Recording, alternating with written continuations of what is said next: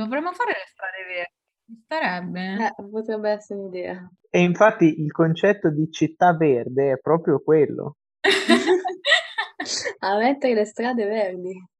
Mica gli alberi, a cementare tutto il verde. Mia nonna, se si trovasse davanti un cane robot che abbaia, insomma, penso che lo prenderebbe a scoppettate in testa. Cioè la personalità di una persona dov'è? Come fai a insegnarla a un robot? Da dove la prendi, diciamo?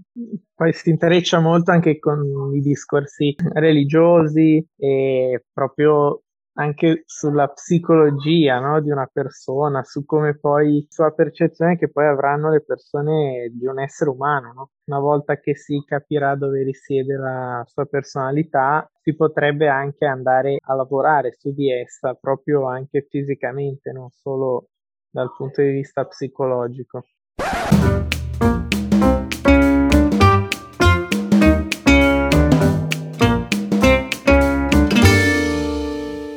Buongiorno e benvenuti a tutti ad una nuova puntata di Sbando alle ciance. Oggi si parla di robotica e dato che io non ne so un cazzo, si può dire cazzo, ho invitato due miei amici che appunto fanno il Politecnico ad Ingegneria dell'Automazione. Li presentiamo, Giulia Fasoli, 23 anni, futura ingegnere dell'automazione, nel poco tempo che ha disegna biciclette e tenta di arrampicare. Andrea Cecchi, invece, 24, anche lui collega di Giulia ad automazione, chef provetto, soprattutto andate a vedere il suo canale, come si chiama poi me lo dici? Porto e Cucina, dove condivide le sue ricettine mega wow e gli altri hobby che ha sono incazzarsi se perde l'Inter. Ciao raga! Ciao, ciao a tutti. Ciao Giulia, grazie per averci invitato. Allora, oggi siamo qui per parlare appunto di robot, però inizierei a parlare di che cosa vi ha portato a fare questo pazzo percorso che insomma non è da tutti, siete gli unici che conosco di base che lo fanno. Chi vuole iniziare? Eh, inizio io. Il motivo per cui io ho scelto automazione,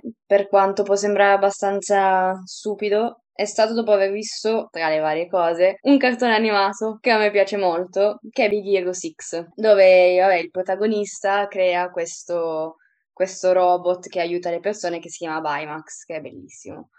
Già mi, mi ero interessata comunque alla parte di robotica, mi, mi è sempre piaciuta molto, ingegneria era sicuramente la mia scelta prima e quindi dopo aver visto questo film ho detto beh anch'io voglio costruire qualcosa del genere e quindi ho intrapreso questo lungo percorso al Politecnico di Milano in automazione. Uh, per quanto mi riguarda, invece, uh, ho avuto un papà che è sempre stato appassionato di tecnologia e che quindi mi ha passato questa passione. Quindi ho sempre avuto, diciamo, la predisposizione per uh, l'utilizzo dei computer, eccetera. Ero indeciso tra informatica e automazione, però i robot sono più fighi dei computer e quindi ho deciso di fare automazione. Ma i robot non sono essi stessi computer?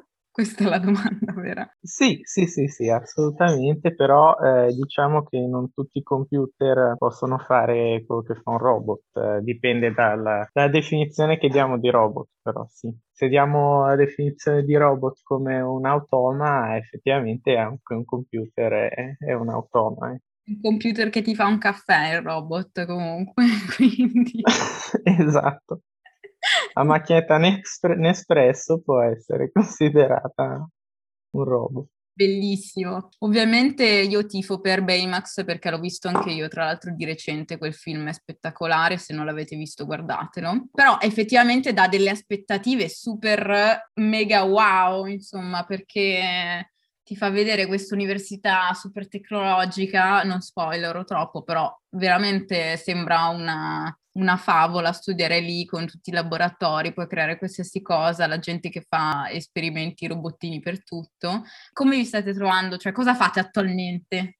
Beh, il Politecnico non è come l'università in Big Hero 6, possiamo dire questa cosa. E io devo ammettere che ero rimasta un po' male all'inizio, perché i primi tre anni era, sono stati molto molto teorici, quindi tanti esami di teoria, pochi laboratori, e quindi boh, c'ero rimasta un po' male all'inizio. Poi effettivamente non è un'università facile, però diciamo che siamo sopravvissuti noi, che siamo assolutamente delle capre, quindi posso farcela abbastanza un po' tutti. Ehm, invece la, la magistrale molto più bella, esami molto più interessanti, poi li puoi scegliere. cosa che io invidio a tutti i miei amici che fanno materie umanistiche, che possono scegliere gli esami dal primo anno, io invece per i primi tre anni non ho potuto scegliere niente. Il magistrale invece li ho scelti, infatti mi sono fatto un bel piano di studio. Sì, magistrale probabilmente è stata meglio. Secondo me è interessante un discorso che abbiamo fatto ieri con un nostro collega eh, che viene da Barranquilla in Colombia, che eh, ci ha detto che praticamente loro lì eh, fanno un laboratorio per ogni esame e che quindi erano quasi sempre in laboratorio. Mentre io cercavo di spiegargli che eh, noi nel laboratorio ci siamo entrati sì e no due volte e che quindi da noi era totalmente diverso. E quindi dalla, sulla parte teorica eh, siamo, o meglio, pensiamo di essere molto più preparati, mentre poi per quanto riguarda la parte pratica siamo in mezzo a una strada. Comunque, effettivamente, qual è stata la cosa più difficile del vostro percorso finora? Ah, secondo me la parte, i, i primi anni teorici hanno avuto tanti esami duri perché c'era tanto da studiare, però in realtà era tutto teorico, diciamo. Poi sì, dovevi impagare dimostrazioni su dimostrazioni, cose del genere. Una cosa che a me, esatto, è, cioè che per me è stata molto frustrante è quest'anno, primo laboratorio, tutta felice, prendo e non so neanche da che parte iniziare perché no. abbiamo fatto esami su esami, tutti belli teorici, partendo da modelli già fatti, tutto così, semplificati, ti trovi davanti un modello vero e dici, emo? Eh, e quindi devi praticamente andare a riprenderti tutti i libri di automatica 1, controllo dei processi, tutti gli esami che hai dato, anche bene volendo alcuni, in, in triennale e rileggerteli tutti e dire, ok, adesso forse ho capito quello che ho studiato due anni fa, perché serve davvero. Quindi secondo me quello lì è un po' una pecca del Poli, sinceramente, che poi propone laboratori per carità, però non li mette obbligatori, quindi c'è sempre quella questione da dire sì mi piacerebbe, però non ho tempo e, e quindi sì, secondo me questa è stata la, la, cosa che mi ha più dato, diciamo, tra virgolette, fastidio. L'esame più difficile è un esame che ho provato a dare, ma che non ho dato e non darò mai, perché è magistrale, quindi posso anche non darlo, stato l'anno scorso, questo semestre, dove ho assolutamente sbagliato nella scelta degli esami e ho scelto un esame da 10 crediti che si chiamava Electronic System, che ho detto, bella, sarà semplice, tanto devo solamente studiare dei circuiti. Non è facile per niente. E quindi mi sono ritrovata a un certo punto a dire, beh, quasi quasi lo metto in sovrannumero e io e questo professore non ci vedremo mai, davvero. È stato, sì, decisamente quello, quello più difficile, perché noi automatici siamo molto, molto legati alle, di- alle dimostrazioni, cioè ci hanno insegnato spesso a seguire dimostrazioni così. E quindi ci portavamo dietro tutte le nostre variabili, tutti i nostri esercizi, invece lui assumeva, assumeva che quello era trascurabile, assumeva qua, assumeva là, e questo mandava me assolutamente fuori. E infatti sono stata, cioè mi sono ritirata dopo tre ore nelle quali ho fatto un esercizio e mezzo su cinque, quindi ho detto bene, direi che ci vediamo a mai più. La scelta di Giulia è eh, ancora più assurda dal momento in cui in, di tutti i cinque anni l'esame più difficile per distacco era un esame di elettronica e quindi praticamente era l'esame precedente a quello che ha scelto lei e quell'esame lì eh, io sicuramente è quello che, per cui ho studiato di più e sono impazzito perché veramente era il primo esame di elettronica eh, era veramente complesso. E scelto il 2 che è ancora più difficile dopo che ci abbiamo messo degli anni a passare il primo.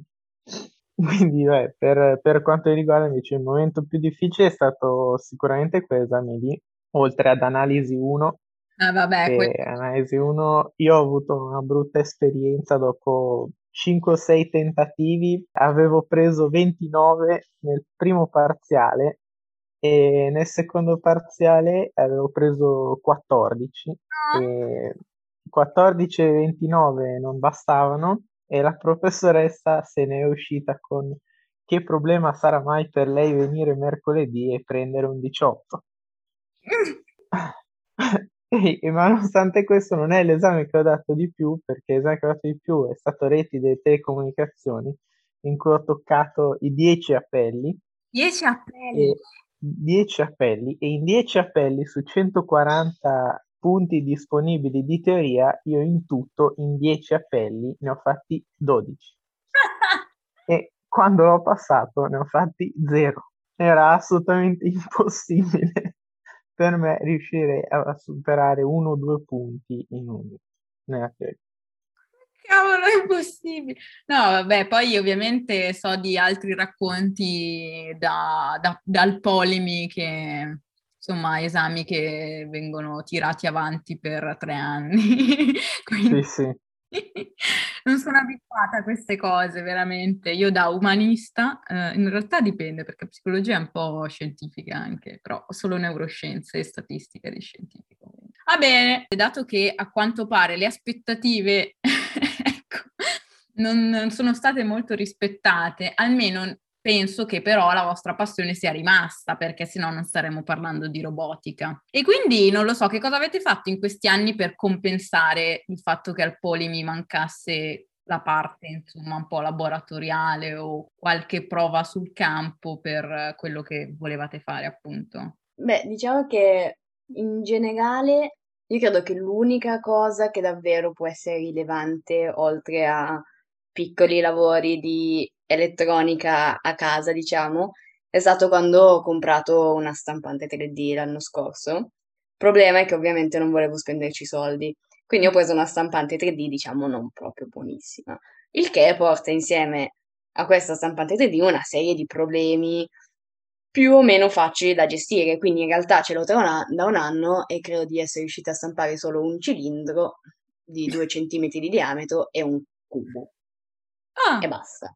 Beh. Avevo un sacco di idee, un sacco di cose da stampare, comodissima, avevo già un sacco di cose che ho rotto, ho detto ah adesso me le ristampo, ma diciamo che esatto ci sono dei problemi tecnici che mi stanno portando via un po' tanto tempo, quindi per quanto sia stata una, diciamo, tra virgolette una passione, comunque una cosa che mi sono comprata dicendo ah proverò un sacco e imparerò a fare un sacco di cose, mi sono ritrovata a dover imparare a disegnare 3D su computer, cosa che nessuno ci aveva ancora insegnato, cosa che ancora non so fare molto bene, e a trovarmi davanti a schede madri, sensori che funzionavano più o meno bene, temperature eh, un po' troppo alte, resistenze varie, quindi ci stiamo ancora lavorando però, diciamo.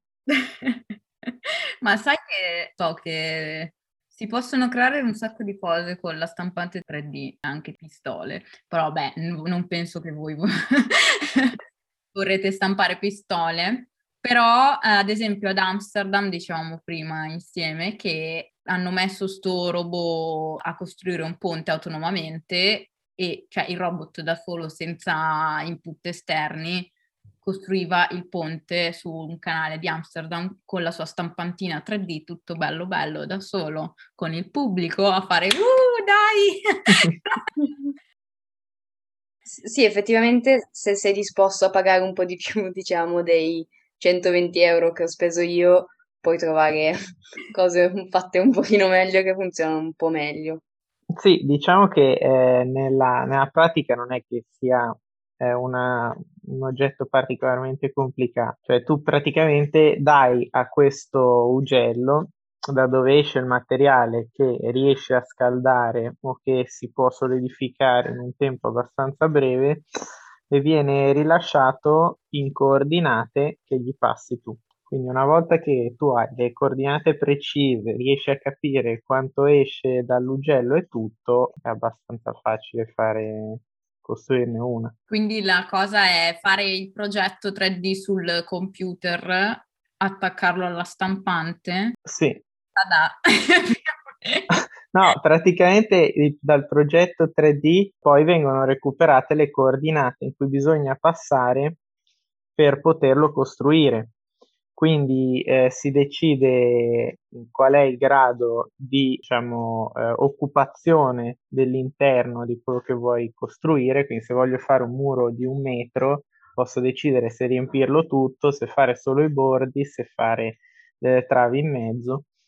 Quindi mh, ci sono tutta una serie di parametri che uno poi gestisce per poter costruire quello che preferisce. Appunto si usa la plastica perché si scioglie a una temperatura relativamente bassa e si raffredda abbastanza velocemente. Beh, si potrebbe usare la plastica riciclata per fare le cose con la stampante 3D.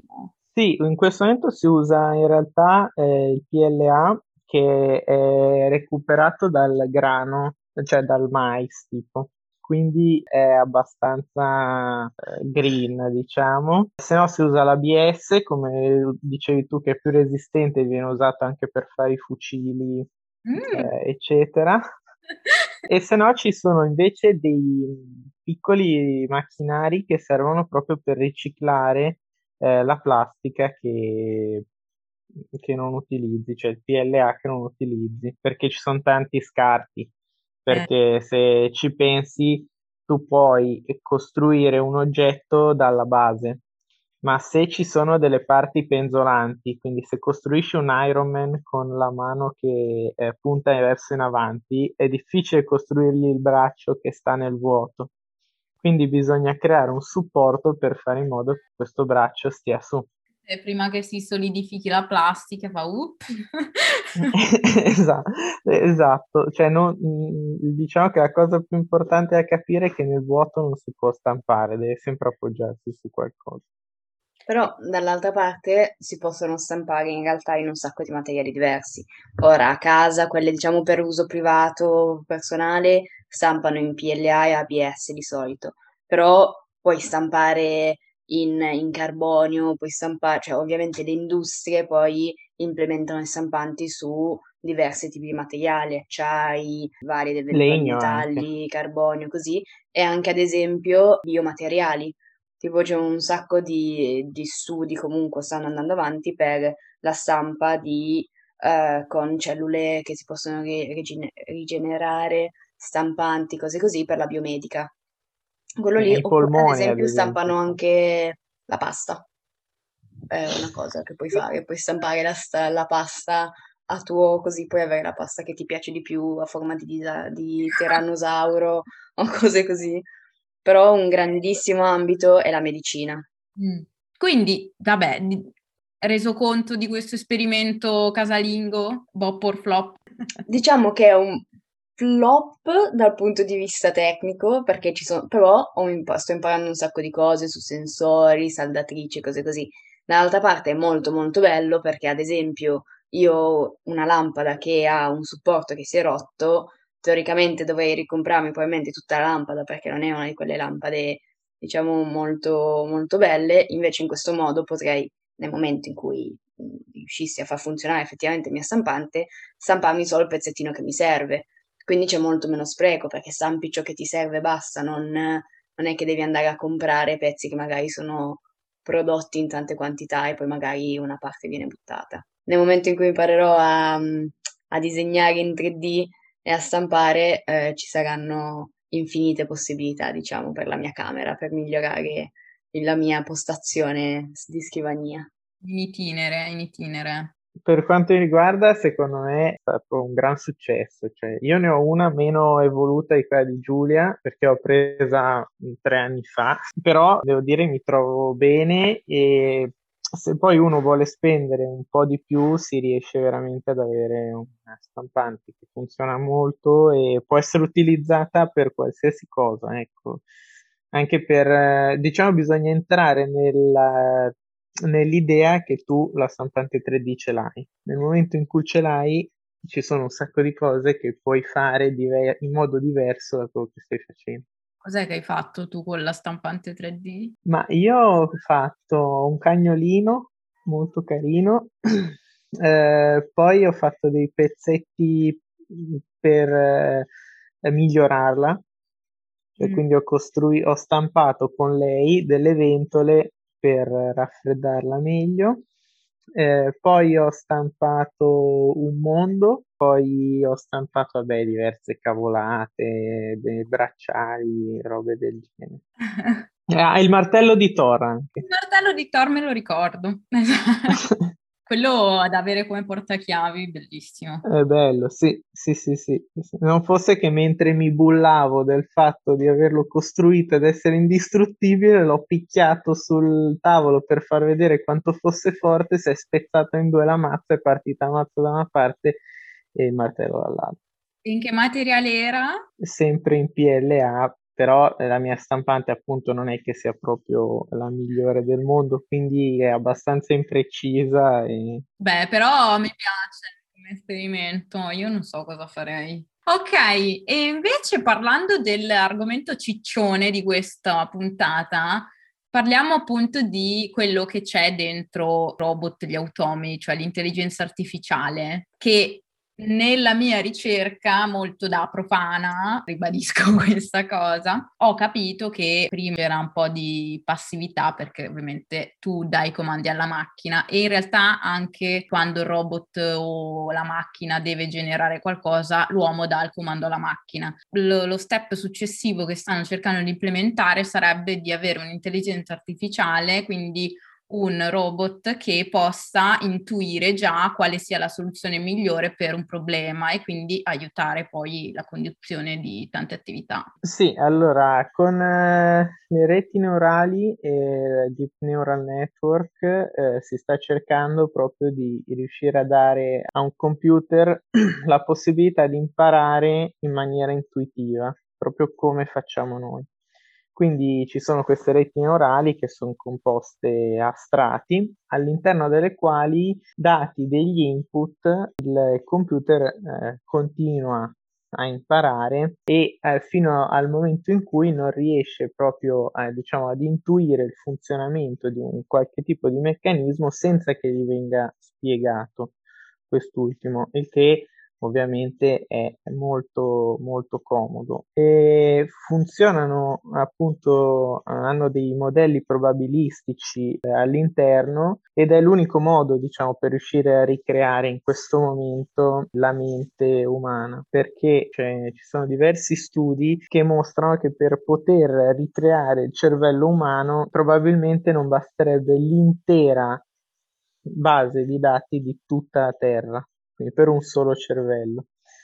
Eh, è stato ricreato un piccolo pezzo di un cervello di un topo, ma sono serviti migliaia e migliaia e migliaia di dati, motivo per il quale certi, eh, diciamo, certi processi vanno eh, ricreati in maniera probabilistica, quindi senza ricrearli nella realtà, ma eh, cercando appunto di intuire quello che sarebbe il comportamento del cervello. In questo modo si risparmiano eh, veramente molti dati e si potrebbe riuscire piano piano ad arrivare a un computer che riesce sempre più a ragionare eh, come, come farebbe un essere umano. Più che altro ad apprendere, perché questo è il problema dei robot, che magari esatto. fare le cose perfettamente perché appunto ci, hanno tutti gli input giusti per fare le cose giuste, però poi non si ricordano quello che fanno come invece fanno gli esseri viventi.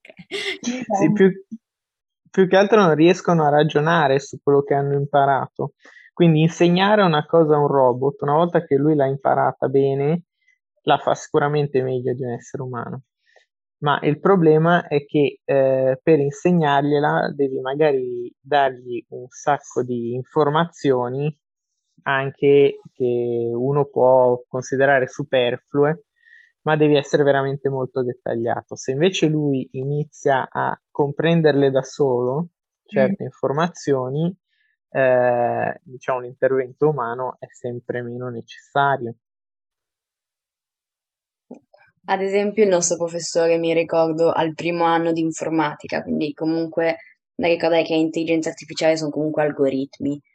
Esiste poi la, la, l'automazione in generale, è divisa in più ambiti, anche controllo dei processi, di solito è molto industriale. La robotica è solo una piccola parte di questa, l'intelligenza artificiale è un'altra piccola parte. Però il nostro professore appunto di informatica all'inizio eh, il primo esame di informatica al primo anno, mi ricordo benissimo che ci disse per fare un uovo al tegamino e spiegarlo a una persona è semplice, prendi un uovo, lo sbatti sulla padella, ti si rompe, lo butti all'interno con un po' di burro, un po', un, un po di olio, quando è pronto lo, tiri, lo, lo servi sul piatto.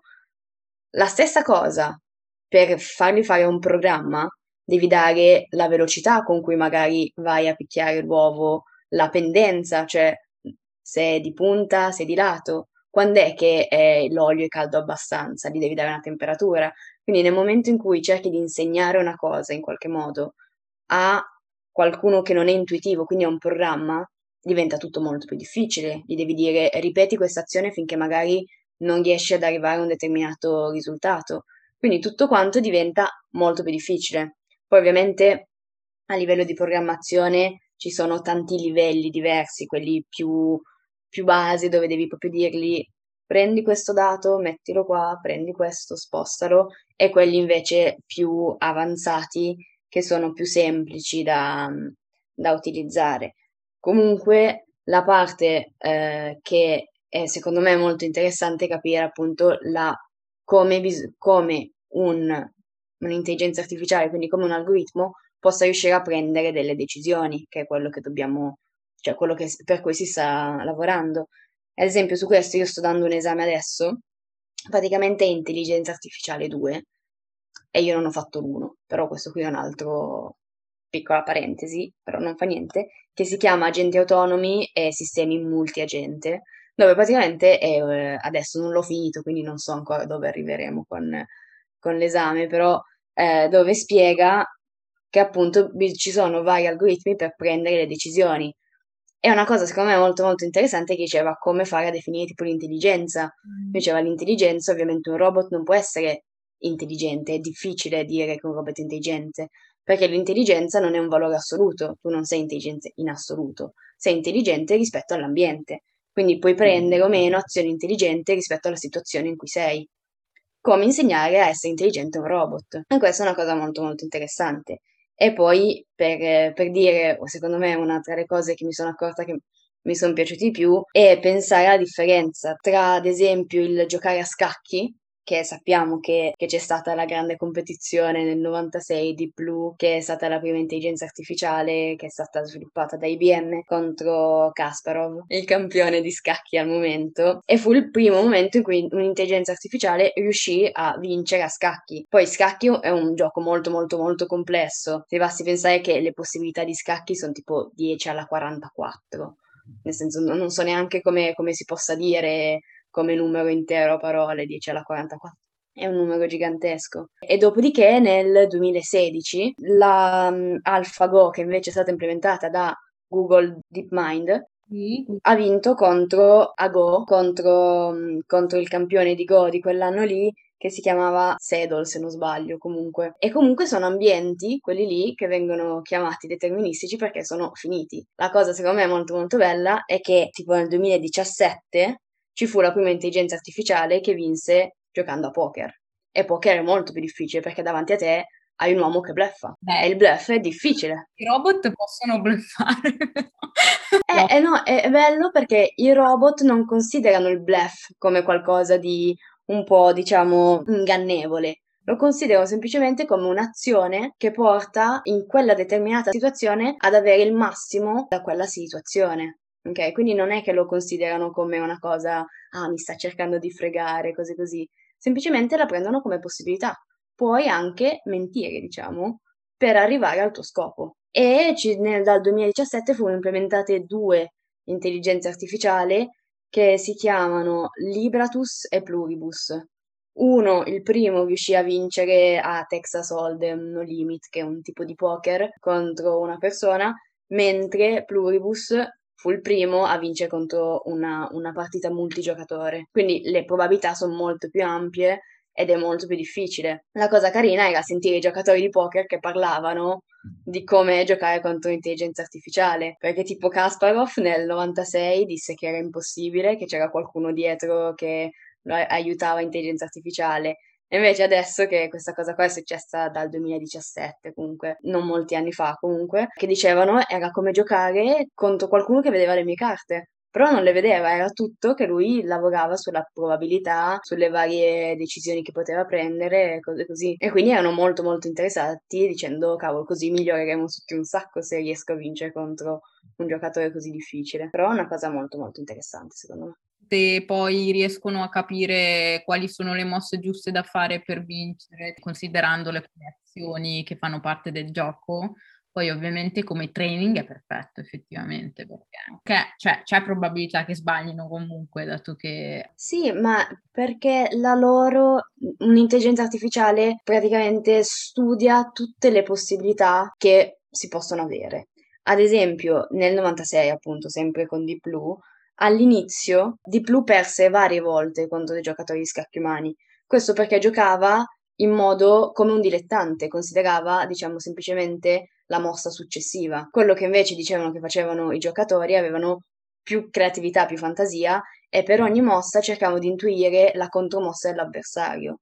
Ok? E quindi praticamente si creavano una piccola partita mossa contro mossa, cosa che Deep Blue al tempo, all'inizio, non era in grado di fare. Giocava appunto come un dilettante, so che il cavallo si sposta da questa casella a questa casella, se voglio arrivare a questo obiettivo, mangiare il pedone, mi muovo, senza magari tenere in considerazione di altre cose. Dopodiché, ovviamente, lo studio di Blue eh, e tutta l'implementazione è cresciuta molto finché Di Blue è riuscito effettivamente a vincere contro un giocatore umano. No? Quindi questa parte qua hanno imparato ad ampliare, diciamo, tra virgolette, gli orizzonti di probabilità e di studio delle varie possibilità future. Però è tutto un lavoro di probabilità, ovviamente, perché non puoi prevedere il futuro puoi avere una distribuzione probabilistica delle future sit- situazioni, ma resta probabilistica comunque, quindi non certa.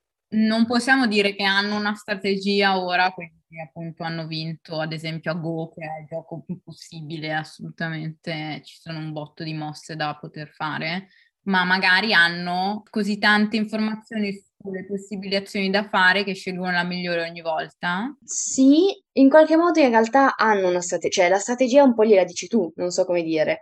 La loro strategia è fare l'azione migliore che porta a un determinato obiettivo, che è un po' proprio il concetto di strategia, no?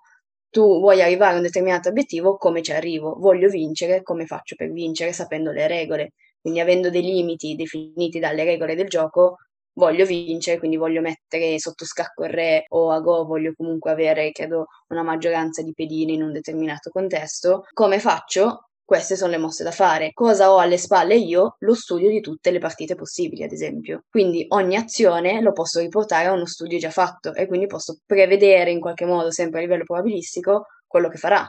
Quindi se voglio vincere, quindi ho una strategia comunque come intelligenza artificiale, mi devo muovere così. Quello che ho più, diciamo, di una persona umana è una serie di dati, di storici, diciamo, in, ah, insieme a me.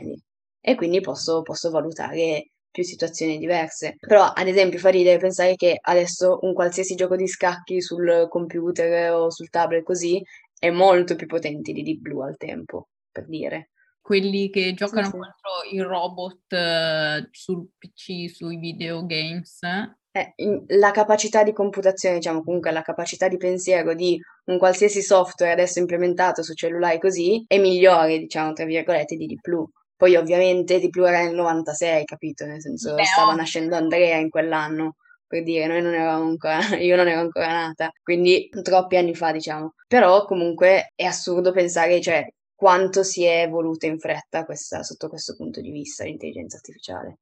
Sì, per i videogiochi funziona uguale, quindi se hai un avversario a cui devi sparare ed è mandato al computer, può aumentare, puoi aumentare la sua difficoltà e quindi aumentano i riflessi, aumenta diciamo, la capacità di capire quello che tu stai facendo e per alcuni giochi per aumentare la difficoltà, visto che l'intelligenza non arriva magari al tuo livello, eh, svantaggiano te per far sembrare loro più forti. Bellissimo. No, ma infatti la cosa divertente è che appunto, cioè se riescono a fare robot per vincere a questi giochi impossibili adesso come adesso, quindi magari ad ampliare il pensiero, diciamo, creativo della strategia di gioco. E ora penso possono fare anche un sacco di altre cose. Ci sono ad esempio dei robottini che fanno tutti i loro discorsi, che non è come Alexa o Siri eh, in realtà, ma sembrano quasi che abbiano una loro, una loro personalità. È possibile questa cosa? Beh sì, contando sempre c'è questo problema, diciamo, anche scientifico di dove risiede la personalità e la coscienza di una persona nel suo cervello. Infatti, per quanto riguarda il discorso di prima della, di copiare il cervello di una persona, rimarrebbe comunque il punto di domanda di ma che coscienza avrebbe, ma eh, quale sarebbe la sua percezione di se stesso, perché nel momento in cui tu gli ricrei un cervello, eh, questa, questo cervello poi una volta che funziona eh, dovrebbe andare nello stesso modo in cui va la mente di un essere umano. Quindi è abbastanza complesso anche l'argomento, anche perché non conosciamo in questo momento abbastanza cose, probabilmente non ne riusciremo neanche mai a comprendere fino in fondo come davvero funziona. Ecco, potrebbe volerci più di una vita per riuscire a comprendere il cervello, motivo per il quale se le persone che ci sono lì lì muoiono prima di capirlo eh, non si arriverà mai a una soluzione. Madonna. sì, come argomento è gigantesco e ci sono ovviamente si sta evolvendo ancora tantissimo, quindi è ancora un esatto, un, un, argomento in cui si sta lavorando molto, si sta espandendo, ci stanno lavorando, quindi non è tutto che non sappiamo tutto ancora. E questo qui è un esempio, cioè la personalità di una persona dov'è, come fai a insegnarla a un robot, da dove la prendi, diciamo. Poi si intreccia molto anche con i discorsi religiosi e proprio anche sulla psicologia no, di una persona, su come poi, sulla percezione che poi avranno le persone di un essere umano. No? Una volta che si capirà dove risiede la sua personalità, si potrebbe anche andare a lavorare su di essa proprio anche fisicamente, non solo dal punto di vista psicologico. Bellissimo. Che poi appunto è un, una strada ancora lunghissima da, come avete detto voi, stanno tentando di provare a eh, umanizzare i robot. Infatti, non lo so, c'era l'esempio di questo, non so se è Robot Pepper oppure un altro automa che appunto diceva Giulia prima che hanno usato negli studi medici come assistente. Sì, in realtà per adesso, diciamo, secondo me il grande limite della robotica, appunto, che può fare determinati lavori, non può farli tutti. Ovviamente ci sono dei, dei lavori che sono il tipo il contatto umano, banalmente, nel senso che sono a contatto col pubblico, non ci sarà mai un robot che ti riesce a fare da psicologa, capito? E, e per adesso è ancora, magari un domani chissà, però al momento non è così quello che possono fare possono essere di aiuto, quindi puoi avere appunto un automa che si mette lì e invece di avere una segretaria, un segretario comunque che sta tutto il giorno a indirizzare i pazienti da un lato o da un altro in un ospedale, in un posto così, ci metti un automa che ti dice qual è il tuo problema, sviluppo questo tuo problema in funzione dei dati che so ti dico bene, vai nell'ultimo corridoio a destra magari. Sono riuscita a implementare i robot che appunto riescono a fare delle chiacchierate, tra virgolette, ma anche banalmente Alexa, che diciamo non è ai livelli di Pepper o comunque di alta intelligenza artificiale, può fare dei piccoli discorsi con te. Ovviamente non è la stessa cosa, non so come dire, non è che sta pensando, sta semplicemente rispondendo, tiene in considerazione determinati dati che prende dalla tua voce, da, da quello che gli stai domandando, così li rielabora e ti dà una risposta. Okay? È un po' diverso dal creare un robot che pensi di suo, diciamo che abbia una coscienza anche lì, cioè do- do- dove sta la coscienza di una persona, come fa a prendere una decisione in modo etico o meno. Eh, quelli di questi limiti qua ovviamente sono ancora molto molto studiati e non è facile, poi chissà se appunto, come diceva Andre, se esiste un posto fisico all'interno del nostro corpo, all'interno del cervello dove ci sta effettivamente la personalità, la coscienza di una persona, oppure semplicemente che il nostro cervello è così potente, perché è, è un motore potentissimo il cervello umano che ce la creiamo ma non esiste. Anche lì, ottima domanda, chissà. Ah, effettivamente poi hanno abbandonato l'ipotesi della ghiandola pineale, però potrebbe, potrebbe tornare in auge per i robot. No, ho visto poi un, un, video, vabbè, nella mia ricerca interminabile l'altra notte, che si intitola Cosa pensano i robot degli umani.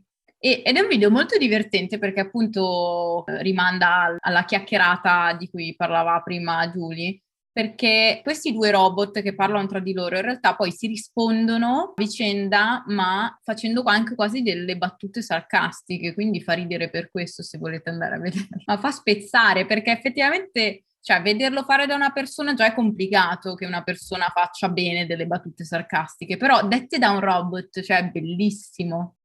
Sì. Le dice in maniera molto divertente. Vai, Andre.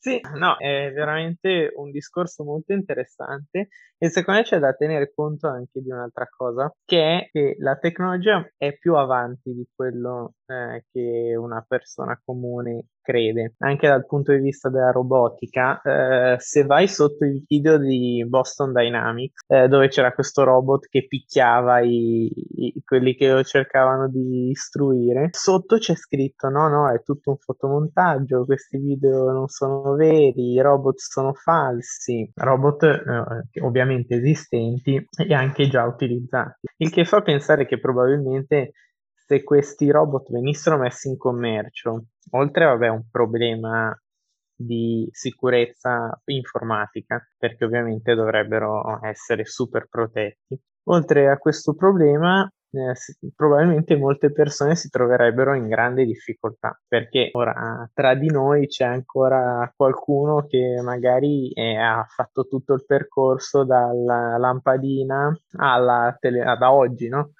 Eh, e ma passare dal, dai lumini in casa fino ai robot è proprio un passo veramente stravolgente. Quindi diciamo molti robot vengono anche tenuti da parte proprio perché non è neanche il momento, le persone non sarebbero in grado di, di capire eh, il loro utilizzo e ne sarebbero magari anche spaventate, infatti molti non capendo come funziona eh, hanno in mente io robot o Robocop o questo genere, Terminator che li terrorizza, eh, magari pensano oddio è la rivolta dei robot o chissà che cosa, ecco però siamo parecchio lontani dalla realtà. Per quanto riguarda invece il problema etico di cui parlavi, c'è un quesito che si pongono eh, in particolare in questo momento i produttori di auto,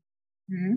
eh, che è diciamo, un'auto autonoma, no? Eh, sì, che questo... va su una strada mm. e si trova davanti una bambina eh, a, che si è buttata in mezzo alla strada per recuperare un pallone e a sinistra c'è un fosso. Uh. L'auto cosa deve fare? Si butta nel fosso e uccide quello che sta guidando o travolge la bambina e uccide la bambina? Quella è una scelta per cui appunto eh, le tre leggi di Asimov famose, alle, alle quali queste tre leggi non danno risposta e non c'è una risposta corretta perché anche se tu ti trovassi in quella situazione magari uno si potrebbe buttare nel fosso magari non tira sotto la bambina. E quello è un argomento che appunto non, non avrà mai fine e che creerà maggiori, le maggiori discussioni quando le macchine autonome verranno sdoganate diciamo quando finalmente anche in Europa si potranno utilizzare al 100%. Eh. È un caso su un milione, ma quando capita mm. la risposta esatta non c'è e verrà sempre data la colpa al robot. È anche vero, ad esempio, facendo anche esempi un po' meno drastici, ci sono tanti problemi legali, appunto, se ad esempio io sto guidando la mia macchina autonoma e in qualche modo faccio un incidente, eh, di chi è la colpa? Cioè comunque la colpa è della macchina che stava andando per gli affari suoi, magari ti ho tamponato perché tu hai inchiodato e la macchina non ha avuto un tempo di risposta abbastanza veloce, comunque ci sono tanti esempi, oppure si era visto anche il video di una macchina autonoma che andava in giro al buio e salta fuori una persona non sulle strisce, eh, magari anche vestita di nero, capito? Con magari un cappuccio che stava tornando dalla corsa per dire e non cata in frangente come bisognerebbe fare e la macchina lo investe. Lì dove è la colpa? ovviamente, diciamo che si tenderà sempre a dare la colpa alle macchine. Questo perché diamo per scontato che le macchine possono avere una compressione maggiore di noi e quindi devono essere in qualche modo più giuste e, modo, eh, e debbano lavorare e agire nel modo 100% corretto, potremmo dire, anche in situazioni appunto nelle quali magari non c'è effettivamente una scelta più corretta di un'altra. Ad esempio, molto interessante, stanno implementando l'utilizzo dell'intelligenza artificiale anche a livello giuridico come aiuto ai giudici per in qualche modo eliminare i pregiudizi che hanno a livello sociale e storico. Però ci si è accorti che l'intelligenza artificiale, per quanto sia un algoritmo, abbia anche lei dei pregiudizi, diciamo. È una cosa un po' controintuitiva se non si pensa al fatto che una macchina come impara su uno storico, diciamo, e se la storia è definita da pregiudizi, ad esempio razziali o di genere, la macchina avrà gli stessi pregiudizi perché impara dalle persone. Se le persone sono, hanno dei pregiudizi e degli stereotipi, la macchina avrà dei pregiudizi e stereotipi, per quanto sia assurdo.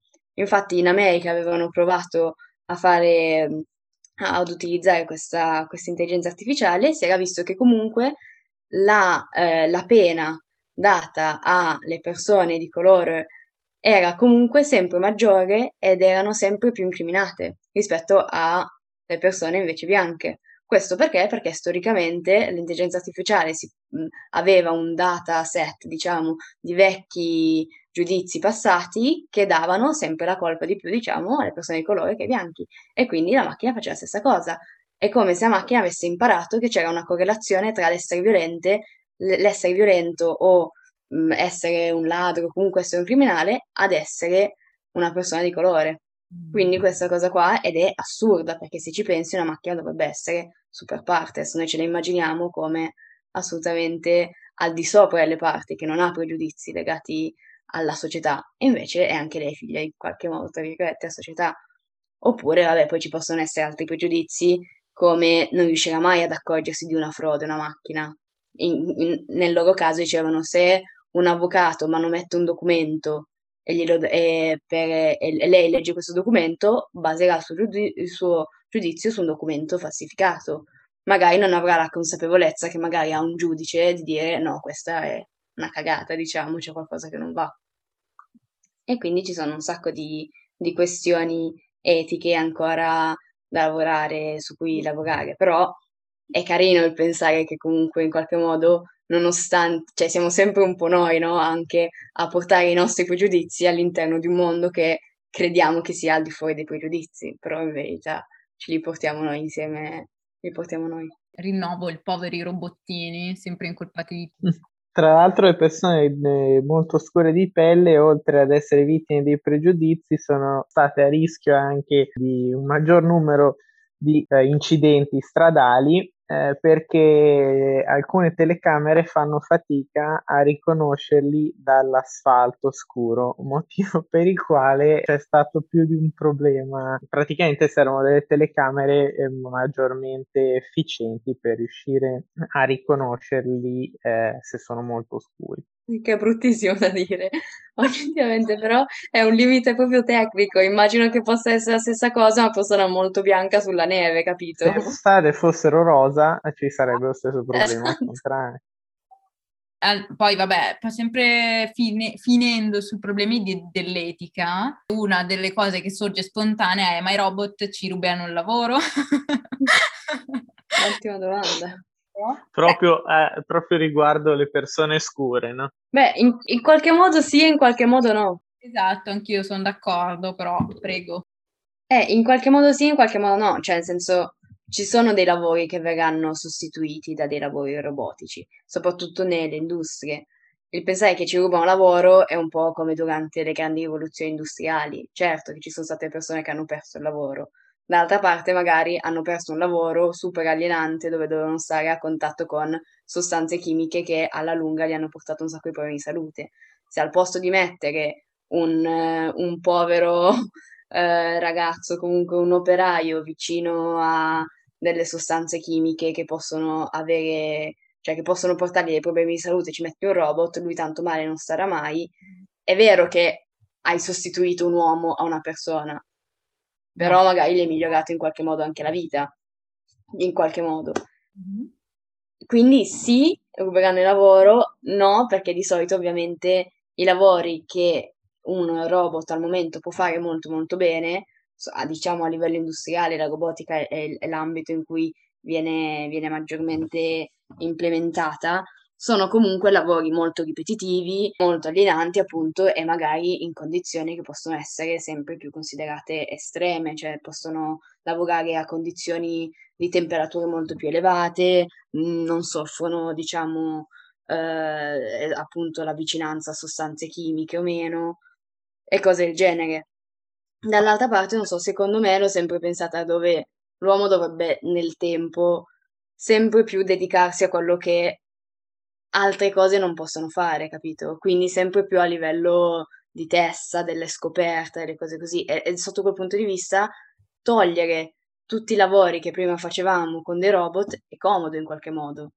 D'altra parte bisogna ovviamente prestare attenzione che un, un, cambiamento non può essere radicale, capito? Non puoi prendere a un certo punto dire bene, in tutto il mondo tutti gli operai che lavorano in questa cosa, basta, tutti a casa ci mettiamo dei robot ovviamente deve essere una cosa che ha una parte sociale, quindi bisogna lavorare su due punti di vista. Sì, puoi sostituire una persona a un robot, dall'altra parte devi prestare attenzione alla persona che poi non avrà più un lavoro e che magari ne dovrà imparare uno nuovo, magari dovrà imparare a controllare quello stesso robot. E quindi ovviamente c'è sempre più in qualche modo, mh, mm, ci saranno sempre meno lavori magari semplici ma ripetitivi e sempre più magari lavori in cui effettivamente dovrai controllare dei robot oppure fare cose che un robot non può fare. Tipo un artigiano rimarrà sempre un artigiano, ok? Perché o un artista rimarrà sempre un artista perché un bel disegno non è magari arte, capito? Cioè un robot ti può fare una stampa, per dire, la stampante. Una stampa non è lo stesso di avere un disegno dipinto, perché ovviamente l'imperfezione lì porta qualità in qualche modo. E, e quindi sì e no, bisogna secondo me sempre ricordarsi che la robotica è un mezzo e come tale dipende come lo si usa, come i social network, come tante altre cose. Quindi se lo usi bene può migliorare la vita di un sacco di persone, se lo usi male peggiora la vita di un sacco di persone. Però sta sempre all'uomo decidere come utilizzarlo. Ad esempio, le pistole. Se una persona viene uccisa perché eh, gli hanno sparato di che colpa della persona che ha premuto il grilletto o della pistola in sé. Mm. Certamente se non ci fosse stata la, perso- la pistola no, no, non gli avrebbe sparato, però comunque non è colpa della pistola in sé, è un mezzo, lo puoi utilizzare in vari modi, lo puoi utilizzare per sparare a un animale che ti vuoi mangiare perché eh, non riesci più a vivere senza o a, o a difendere il tuo gregge dall'attacco di un dingo da qualche parte, di un coyote, lo puoi usare per uccidere una persona. Però è sempre una decisione umana in qualche modo. Sì, secondo me poi, appunto, come diceva Giulia, c'è da fare una distinzione tra i lavori che si andranno a perdere perché eh, sono appunto ripetitivi e eh, dove l'uomo ci mette poca testa invece lavori di artigianato, cioè l'artigianato ri- continuerà a restare. Eh, però ci sono dei lavori come ad esempio la cassiera, eh, senza nulla togliere alle cassiere, però è uno di quei lavori che oggettivamente un cassa automatica può fare senza alcun problema.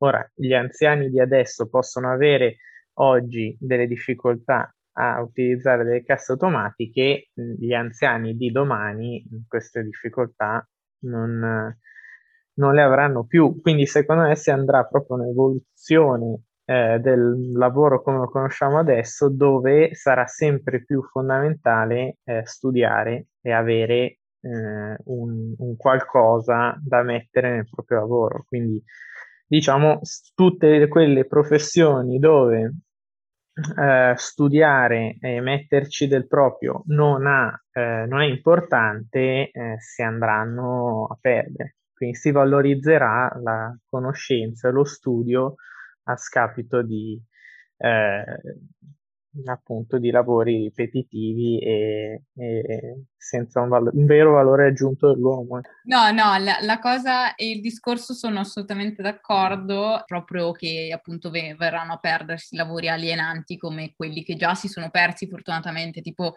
quelli che lavoravano in fabbriche tayloriste, ovviamente. eh, sono molto molto molto diminuiti in percentuale, cioè non so chi, quale azienda ancora usi così tante persone solo per fare una micro, una micro azione. Spero che diminuiranno sempre di più perché davvero sono laceranti per la morale questi lavori. Poi però sarebbe assolutamente necessario il contributo dei lavoratori tecnici, operai di certi settori che fanno certe azioni sempre uguali e ormai le fanno benissimo per aumentare le capacità di questi futuri assistenti robotici, ecco, per questo probabilmente sì.